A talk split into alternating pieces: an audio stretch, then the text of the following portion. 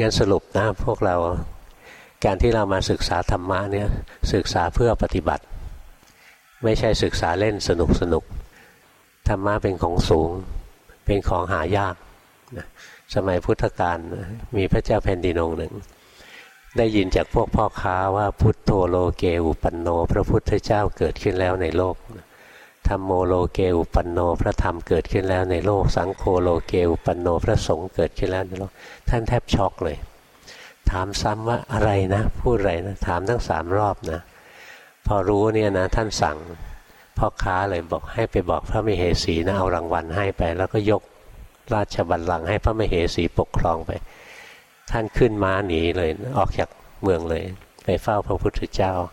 เพราะท่านเห็นความสำคัญ ว่าโอกาสที่พระพุทธเจ้าจะเกิดขึ้นนั้นยากแสนยาก โอกาสที่พระธรรมจะปรากฏลงมาสู่โลกมนุษย์นั้นยากแสนยาก